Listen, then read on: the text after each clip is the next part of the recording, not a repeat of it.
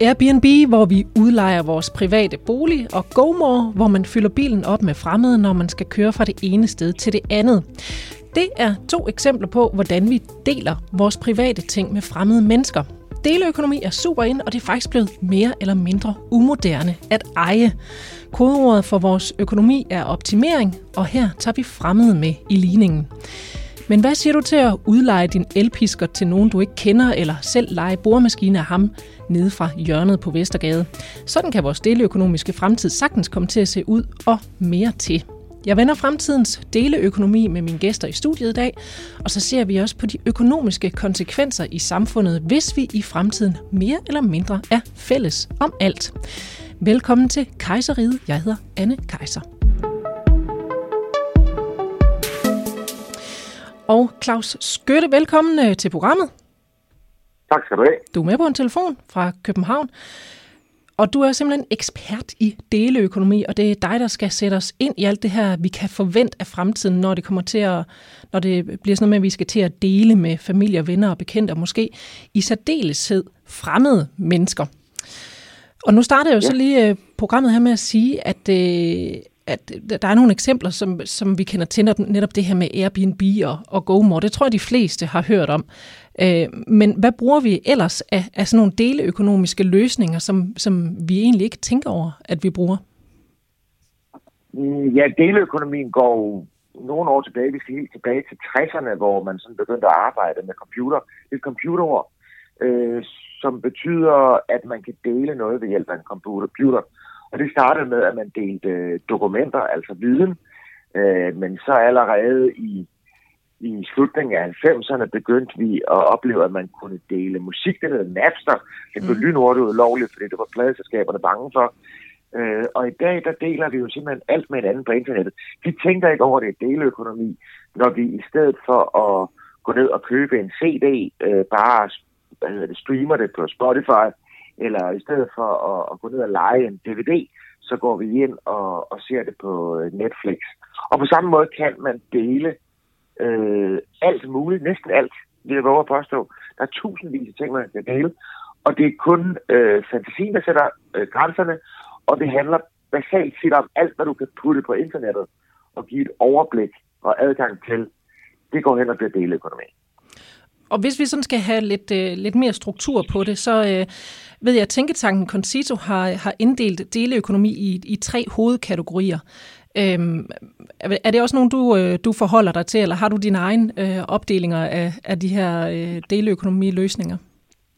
Jo mere man går ned i, i materien, så bliver man forvirret. Der er nogen, der vil påstå, at deleøkonomi har slet ikke noget med penge at gøre. Altså hvis der skal være penge mellem venner, så er det ikke rigtig deleøkonomi. Deleøkonomi, det er, når vi hjælper hinanden i, i, i, i lejligheden, eller når Jakob han træner og drengene i fodbold i sol og regn hver eneste onsdag, uden at skal have en krone for det.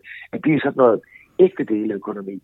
Øh, så derfor, og det, så kan man sige, hvad med, øh, hvad med DBA, altså den blå avis i gamle dage, eller eBay, er det deleøkonomi? Så de bruger jo også internettet til, at man kan få overblik og adgang til nogle ting.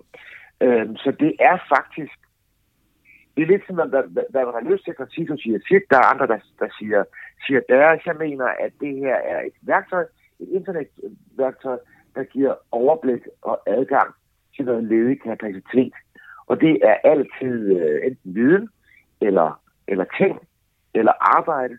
Og så bruger man så internettet til at komme i kontakt, få et overblik over de her ting, der, der er tilgængelige, og så kan få kontakt i dem, og så enten gratis, men som oftest bliver man betaler et eller andet lille minibeløb, så betaler man for, at der er nogen, der lufter ens hund, eller at man får lov til at, at låne en, en, en trailer. Mm. Så, så min definition er overblik og adgang til ting, viden og mennesker, via internettet. Mm. Viden, arbejdskraft og ting, altså din inddeling.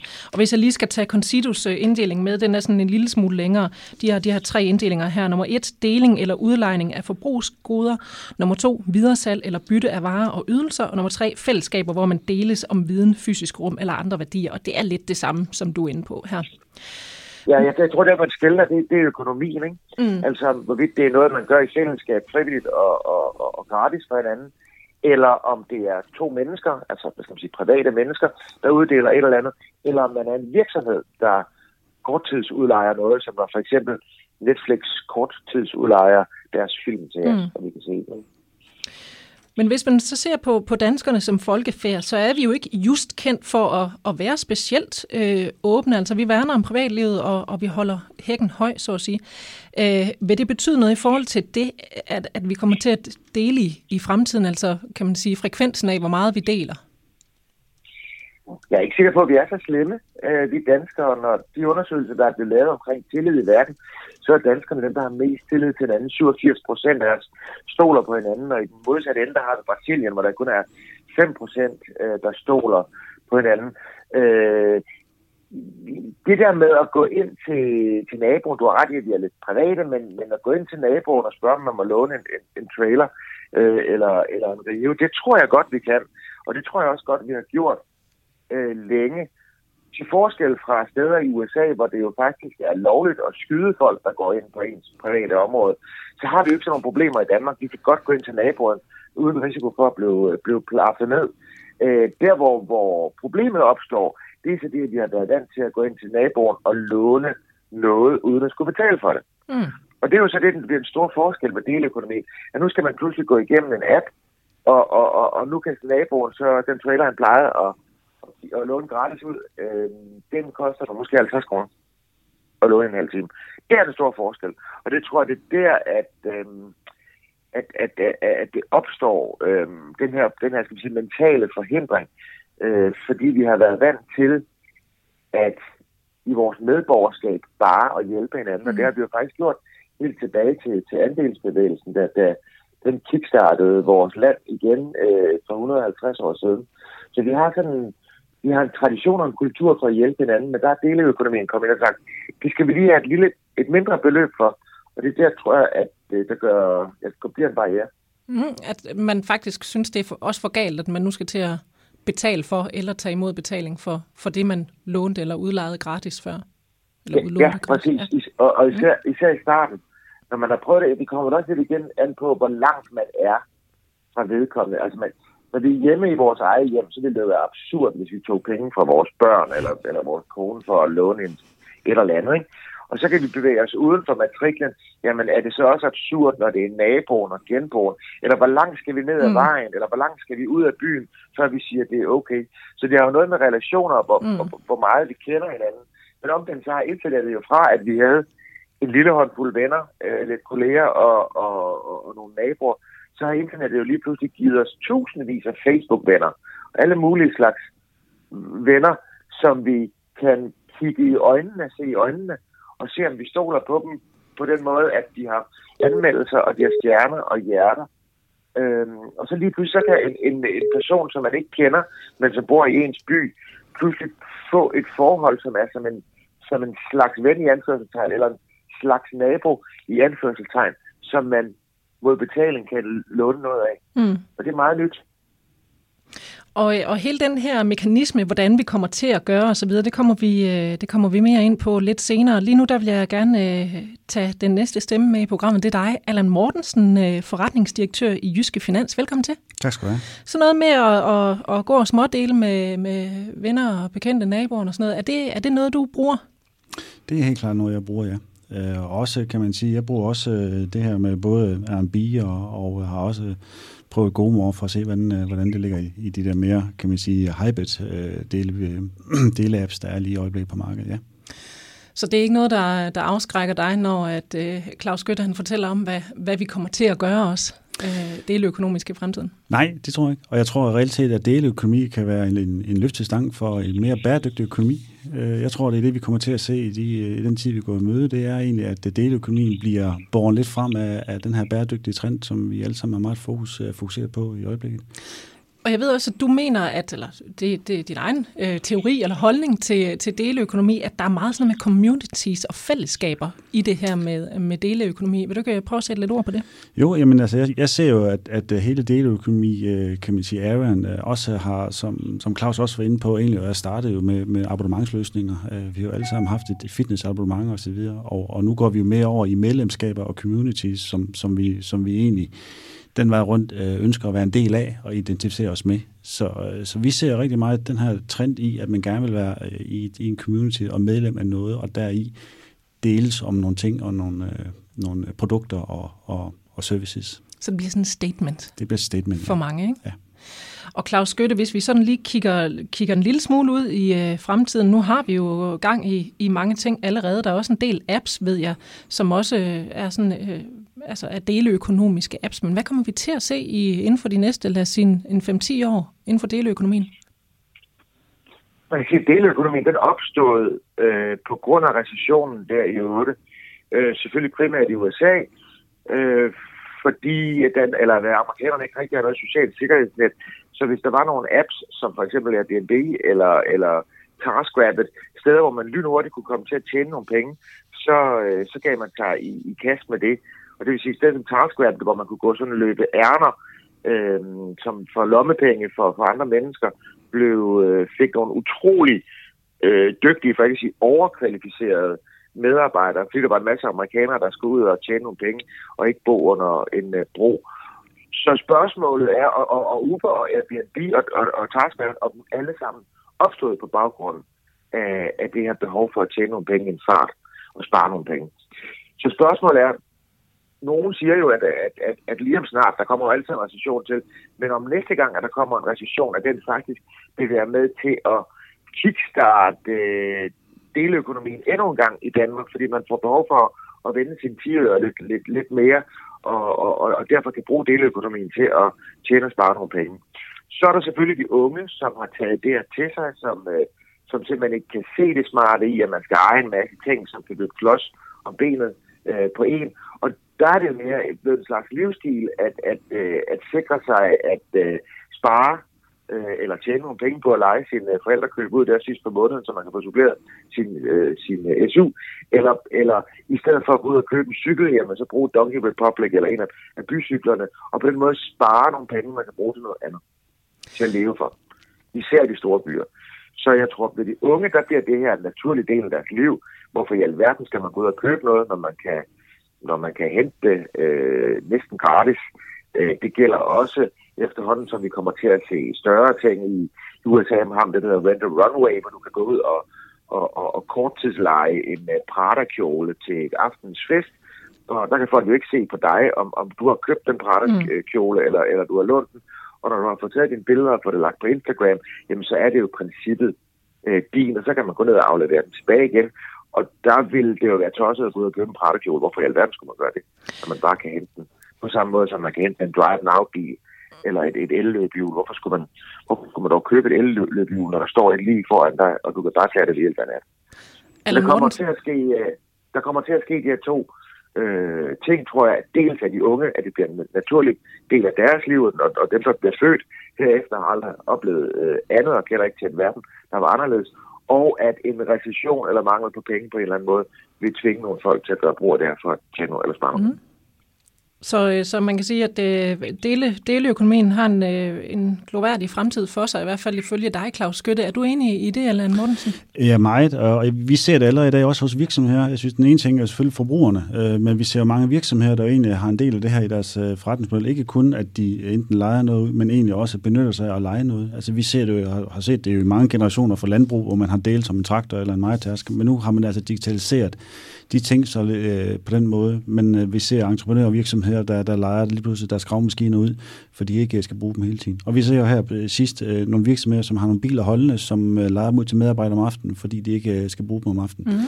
Så vi, vi, vi ser rigtig mange ting, også kan man sige, virksomhederne, som, som egentlig tager det her deleøkonomi ind under, og så siger, at vi kan jo lige så godt udnytte de ressourcer, vi nu engang har på en bedre måde og optimere den vej rundt. Mm. Og det tror jeg er meget enig med Claus i, at hvis der kommer en krise eller en recession, jamen så kommer vi alle sammen til at kigge på igen, hvordan kan vi igen optimere det, vi har på en bedre måde.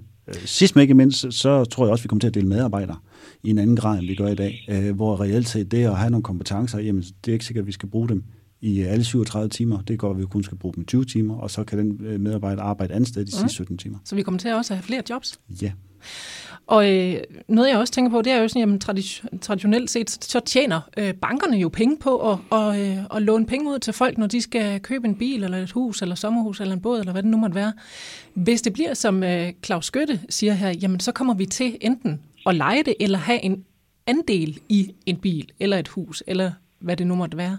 Hvad kommer bankerne til at skulle ændre på baggrund af af den øh, konstellation der? Jamen, jeg tror, vi er jo allerede godt på den vej, hvor vi jo i dag egentlig leverer infrastruktur på rigtig mange områder, services, der understøtter øh, den her logistik, eller øh, det her i, at du har behov for at, at få adgang til noget. Så, så, så det bliver den vej, som vi både som banker og, og, og andre finansieringsinstitutter kommer til at leve af fremadrettet. Det er at skabe de platformer og skabe den logistik og infrastruktur, der gør, at det er nemt, at det er, at det er let tilgængeligt, og det er transparent i at, at, at få adgang til en bil, eller få adgang til en bolig, eller hvad sådan det nu snart må være. Så man kunne forestille sig, at bankerne bliver ja, kan man sige, bank for, for biler, eller noget, hvor man så ja, kan, altså, kan lege sig ind der? Eller vi, vi, vi bliver jo nok mere kan man sige, en logistikvirksomhed i reelt set. Man kan jo sagtens forestille sig, at vi gik ud og stillede 10 biler ud i en anden spoleforening. Øh, både nogle store biler, nogle små biler, og måske en varevogn, og siger, nu har I dem, og nu kan I booke dem, og, øh, og så har I dem her i den her, i stedet for I hver især har øh, en bil holdende øh, hernede foran øh, jeres blok, ikke? Og hvordan vil, vil udlånsmodeller så komme til at se ud for bankernes vedkommende? Jamen det bliver jo ikke, man kan sige, at i, i større og større grad, vi selv måske vil eje de, øh, de øh, produkter, som vi egentlig, øh, så vil vi udlejer, eller på anden måde skaber nogle communities for, at man har adgang til mm. af alle mulige forskellige slags. Om vi lige kommer til at eje en masse boliger, det tror jeg nu, nu ikke, men, men jeg tror på de, på de mindre ting, der tror jeg, det vil være et, helt klart et område her for os at, at skal ind og, og arbejde med i den fremtid, vi går i møde. Det er jo så bankernes øh, opgave. Hvad kommer det til at betyde for bankernes økonomi, tror du? Det bliver ja, et slag på tasken. Ja, ja. Jamen, jeg stået i den situation, jeg er i, og den ansættelse, jeg har i, så håber jeg selvfølgelig på, at det bliver givet for, for, for, for os som, som, som banker og finansieringsinstitutter og, og drive ud af de her ting også. Men jeg tror også helt klart, at der bliver en, for, for kunderne en fordel i, at det bliver væsentligt transparent, øh, og det tror jeg, det er det, vi, skal, vi kommer til at konkurrere på. Det er at leve noget, levere noget, der er nemt øh, tilgængeligt og meget transparent i, i den verden her. Og der bliver stor konkurrence på det marked også. Ingen tvivl om det. Og selve medarbejderstaben må jo også på en eller anden måde skulle i hvert fald videreuddanne sig til, til noget, de ikke øh, sidder på lige nu af, af kompetencer? Eller hvordan forestiller du dig, at det bliver der? Jamen, jeg tror da helt klart, at vi er øh, og har allerede været på en lang rejse omkring det her med at, at tænke anderledes og få nogle kompetencer ind til os, øh, kan være med til at, kan man sige, at innovere i, i den her retning her. Øh, den traditionelle øh, låneprodukt, øh, øh, den er, er der jo stadigvæk, men, men der er ingen tvivl om, der kommer andre features her, som vi skal være dygtige til at kunne håndtere. Mm-hmm. Så, ja. Og hvis vi, hvis vi så lige tager et, øh, et lille bitte kig, nu bliver det endnu sværere, sværere Allan, fordi nu kigger vi på øh, samfundsøkonomien. Vil den blive styrket eller svækket af, af den her øh, deleøkonomiske fremtid, vi måske går i møde? Jamen, altså, det afhænger hvordan man kigger på den. Altså, kigger man lige, hvor man tror på, at det bliver løftestang til den bæredygtige økonomi, jamen, så er det helt klart, så kan det jo blive, blive rigtig meget øh, styrket af, af de her ting her øh, på den lange bane. Øh, men det er jo også klart, at, at hvis vi forbruger mindre, så omsætter virksomheden for mindre, og det har jo selvfølgelig også en indflydelse den anden måde rundt på. Mm. Men jeg tror, det her er rigtig meget med omstillingsparathed i, og også som virksomheder, som, som vi ser i dag, og, og, og, og kunne lave en, finde en forretningsmodel, som man så også skal tjene penge på. Mm. Altså, for det vi jo ser i dag på, på, på deleøkonomi, og de virksomheder, der er jo ikke fordi, det er sådan, øh, har fundet, at vi har fundet de helt vise sten også i at skabe en forretningsmodel, der også er givet både for forbrugerne, men også for de virksomheder, der skal drive dem. Så, så der mangler vi lige nogle ben at gå i nu, men det skal mm. nok komme. Vi vender tilbage til øh, Claus Skytte, som øh, er vores deleøkonomiske ekspert, eller ekspert i deleøkonomi. Øhm, og, og Claus, selvom vi så ejer færre ting og, og låner flere ting i fremtiden, øh, så skal de her ting jo også forsikres. Hvordan kommer det til at foregå, foregå i fremtiden? Man siger, at, øh, at forsikringsselskaberne har faktisk været ret hurtigt ude ved de deleøkonomiske platforme, som der er cirka 174, vi har, har tilgang til her i, i Danmark, og været ude og hjælpe med at, at, at forsikre de ting, der bliver, bliver lånt øh, og korttidsforlejet. Men på længere sigt bliver det jo nok nogle, øh, nogle enkelte spillere, der der tager alt hele risikoen. Altså, vi ser for sikkert en, en kinesisk spiller, der ser, der 40.000 førerløse biler ud på, på vejene, som vi lige nu ser øh, alle mulige spillere sætte øh, elløbehjul øh, ud i gaderne. Og de vil jo så sikre sig at, øh, at tage hele risikoen på forsikringen og, og, og investeringen i det hele taget. Øh, så det kan jo betyde for et forsikringsselskab på længere sigt, at at for eksempel bilforsikringer, som udgør en meget stor del af en forsikringsselskabs øh, portefølje, at det bliver klaret af dem, der ejer de her ting, som de så øh, deler ud af korttidsudlejere. Så på den måde skal forsikringsselskaberne nok også til at tænke sig om. Øhm, og, og på samme måde som, som forsikringer er bygget op i dag, at man sådan er årligt forsikret, så skal de nok med at kigge på sådan nogle på samme måde korttidsforsikringer, Altså, så når man, øh, når man bevæger sig fra på elløbehjulet fra A til B, øh, så er man forsikret i de 10 minutter, man, man, man kører det der, og så hopper man ellers af forsikringen igen. Så de skal ligesom alle mulige andre til at tænke på, på korttidsudlejninger, øh, en masse små korttidsudlejninger, i stedet for de her store øh, øh årlige abonnementsløsninger, som vi kender fra alt fra forsikringsselskaber til skat og, og hvordan vi ellers tænker på. Så tingene bliver, bliver meget mere kortfristet. Men lyder det for mig også, også noget mere kompliceret? Nej, fordi det er jo netop det, at øh, det computerne kan. Øh, computerne har jo netop øh, gjort, gjort ting, som før var absurd besværligt, for at sige umuligt enormt let. Altså, tag for eksempel, da vi alle sammen fik GPS i vores telefon, altså tanken om, hvordan man skulle finde rundt øh, i, i, i verden med, øh, med kort og spørge øh, folk om vej, som ikke altid kunne huske den rigtige vej, til at vi nu går ind på en GPS, som viser os ikke alene, øh, hvad den rigtige vej er, men også på, på minuttet, hvornår vi skal være der. Det, det internettet netop kan, er at gøre alle de her komplicerede for os mennesker øh, regnestykker enormt simple, sådan at vi slet ikke tænker på, at øh, hver gang vi tager vores øh, mobiltager op og, og åbner en app, så hjælper den med os med noget, som for 10 år siden ville være umuligt. Så jeg tror, at vi vil, vi vil få nogle, hvad skal vi sige, kunstige kolleger, nogle, øh, nogle kunstige sekretærer, øh, bygget ind i nogle apps, som holder styr på alle vores ting, alle vores 20 forskellige småjobs, vi har på alle mulige små øh, platforme, men også holder styr på de ting, vi går og leger, som går ind og kigger i vores kalender og siger, jeg kan se, at du skal til et møde om øh, 10 minutter, og jeg kan fortælle dig, der holder en drive now øh, 300 eller 200 meter til højre for dig. Skal jeg lige booke den, og så kan du gå over og tage den, så du kan være fremme til tiden. Og hvis altså, vi bare lige skal have en, en drive now, det er en bil? Jamen, det er en delebil. Du ja. går ned og åbner ved hjælp af din uh, mobiltelefon, og så kører du i den, mm. og så betaler du et beløb uh, per kilometer. Så, der, det, så det lyder til, at der også kommer til at være nogle, nogle, nogle nemme løsninger for folk, og en masse hjælp, som uh, internettet kan man sige sådan... nemme løsninger. Ja. Altså, det, det må sige med, med, når det kommer til teknologi, så vil folk meget gerne have en lettere, billigere og bedre hverdag. Men når det kommer til teknologi, så vil vi også kunne gøre det ved et tryk på en knap. Altså hvis, hvis vi får en, en app, og vi ikke forstår den med det samme, så, så bruger vi den aldrig mere. Men så kan du være helt sikker på, at så kommer der en anden app, hvor det bare virker. Så, så, så teknologivirksomhederne og de her milliarder af apps, som bliver øh, stillet os til rådighed, skal jo virkelig forbedre vores hverdag, før vi gider at bruge dem. Og det skal være så snart simpelt, at vi slet ikke skal tænke, før vi gør det. Og omvendt skal vi til at tænke os om, og vi kan finde ud af det og føle os dumme, så gider vi aldrig at bruge dem. Så derfor vil teknologien blive lettere og lettere og lettere at bruge. Men nogen, der så til gengæld øh, måske får lidt af en hovedpine i fremtiden, Allan Mortensen, det er skat når der skal krasse skattekroner ind. Og øh, som vi hører Claus Skytte sige her, vi, der kan være nogle platforme, hvor man har 20 småjobs, hvor man laver dit og dat og du der alt muligt forskelligt. Øh, hvordan kommer vores skattesystem til at skulle fungere i fremtiden, og der fik du lige en rynke Jamen, der har vi da en kæmpe udfordring, fordi vi, den var rundt af det helt klart min opfattelse, der har vi et skattesystem, som er ganske forældet i, i forhold til den måde, man, man, man, vi bliver sat i skat af. Og det gælder jo både fra, på den måde, som øh, bilafgifterne er, er, er, er til, til vores egen personbeskatning.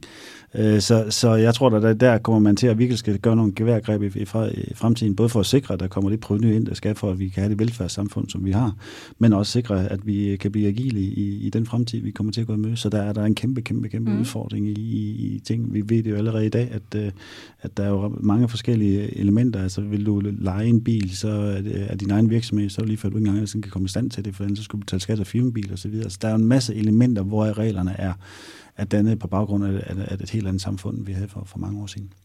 Tror du, vores, øh, vores skattesystem kan følge med den udvikling, der er nu? Og det, de næste år? Det er jo et rigtig, rigtig godt spørgsmål. Man kan jo sige, vi, vi kan jo i hvert fald se allerede i dag, at man kan have en udfordring i det, så det kan vi da godt være lidt skeptiske omkring, men omvendt, så skal der også være håb forud jo. Så, så altså, jeg tror også, der er vi nødt til at kigge på, hvordan man gør tingene. Men, men igen her, måske for at sige, jamen hvis det er deleøkonomien, og, og det er jo også det, man kan se fra de politiske hold af, at, øh, at den tidligere erhvervsminister jo sat et råd for, for deleøkonomien ned, en kommission ned, der skal kigge på de her ting, så man kan jo håbe, der også kommer et politisk pres på, at det her det er nødvendigt, især helt også i forhold til mm. bæredygtighed og de øh, mål og ønsker, man har for, for, for bæredygtig økonomi fremadrettet. Claus Skytte, er du enig i det? Bliver det også et, øh, et, et politisk spørgsmål, det her med deleøkonomi i fremtiden? Det er i høj grad et politisk spørgsmål. Man kan sige, hvor... Øh hvor den tidligere regering var meget positivt stemt over for digitalisering, automatisering, internetisering og dermed også øh, deleøkonomi, så har vi en øh, ny regering og, og deres øh, venner, som er meget skeptiske, især over for den del af deleøkonomien, der er arbejdsdeling. Altså hvor folk kan gå rundt og lave småjobs øh, for hinanden, og hvor der ikke nødvendigvis bliver sat penge af til, øh, til løn under barsel og, og feriepenge og betale skat og sådan noget. Så jeg er, og, og, og over de sidste mange år har det været næsten umuligt at få noget ud af, af munden på, på Socialdemokraterne. Det har mest været sådan lidt flor om munden, at det er, det er vigtigt, at vi deler med hinanden, og det er dansk at dele med hinanden. Men når vi sådan går lidt længere ned og siger, siger, jamen hvad så, hvis jeg kan påtage mig øh, fem forskellige jobs gennem en platform, hvad så? Så begynder de at blive bange for løndumpning, og, og, og, der, det, ville, det ville ikke undre mig, hvis, øh, hvis der blev sat nogle, øh, nogle kæppe i hjulet for at prøve at stoppe det her. Nu har vi faktisk lige fået en, en transportlov, der, der gør, øh, at man skal have sådan et øh, langturschaufførs kørekort øh, for at køre hvilken som helst lastbil, også en, en, en, øh, en varevogn. Og det gør, at, at de folk, der har kørt rundt med varer, øh, catering, blandt andet på en app som, øh, som Mover, øh, får det svært ved at gøre det, fordi folk, der påtager sig de her korttidsjobs, det er jo ikke folk med lange uddannelser. Mm. Og omvendt så kan de ikke gå ud, de, de hvad hedder det, deløkonomiske platforme, og tilbyde øh, uddannelse til de her personer, fordi de simpelthen aldrig nogensinde vil kunne svare sig. Samtidig vil, øh, vil fagbevægelsen utrolig gerne have, at øh, dem, der for eksempel kører mad ud for vold, at de alle sammen var, var volds øh, medarbejdere. Men alene det at, at oprette øh, øh, en medarbejder i dataløn vil koste virksomheden mere, end den her person mm. måske kører hjem, fordi mange af dem, selvom de kan have 5.000 mennesker på deres app, så kan det jo være, at de bare kører to ture, og så, nej, nah, det var sgu ikke lige dem. Øh, eller de kører tre gange om året, mm. fordi de lige har tid til det.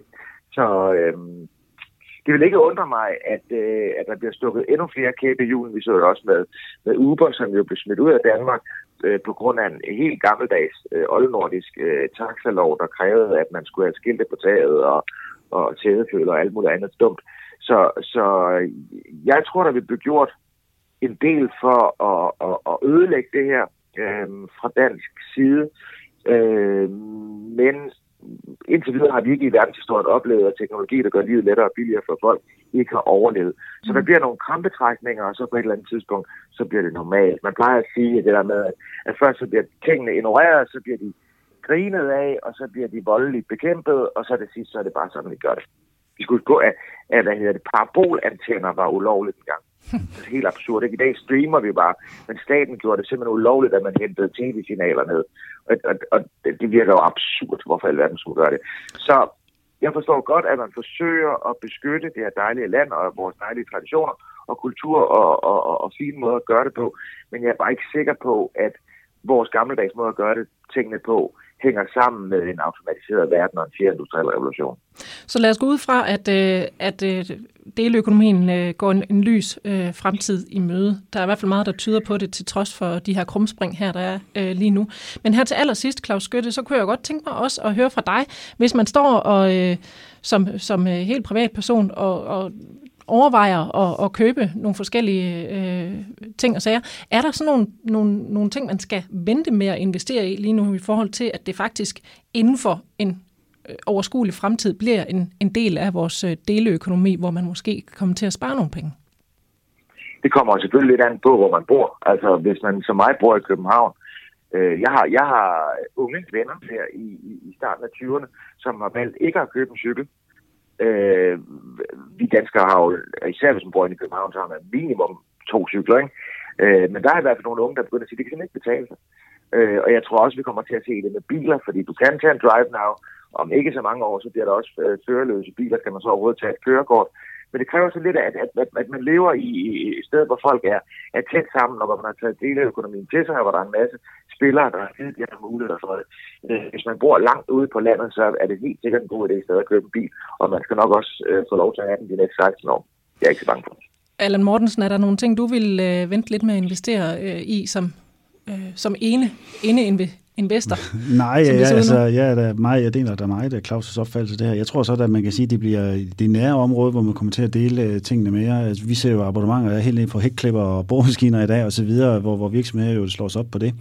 Øh, så jeg, jeg tror, at det er der mange ting der, hvor man godt i det nære miljø, også selvom man ikke bor lige i Storkøbenhavn, kunne overveje at sige, prøv at det her behøver jeg måske ikke at have til at hænge hjem på værktøjstegnen øh, længere. Den kan jeg godt deles med, med, med fire andre om her på gaden. Ikke? Øh, jeg tror øh, blandt andet, øh, kan man sige, øh, når vi snakker andelsboligforening og så videre, jamen er det nødvendigt? Vi ved, at bilerne, de 80% af tiden, der holder de stille. Jamen er det nødvendigt, at hver enkelt husstand har en, bil, eller kunne man dele som, om, om nogle biler? Det kommer helt klart. Men hvornår og hvordan, jamen det afhænger rigtig meget også af teknologien og de logistiske udfordringer, der selvfølgelig er ved at udvikle det. Og det bliver også give en glæde i, at man måske har en lille vognpark, man kan vælge imellem det kunne give en anden fleksibilitet jo, der kunne trække det. Ja. Om man skal køre bykørsel, eller man skal trække en stor øh, campingvogn, ja. så, så har man ja. muligheden for at vælge bilen ja. til det. Det er altså nærmest kun fantasien, der sætter grænser, når øh, det handler om den fremtidige deleøkonomi.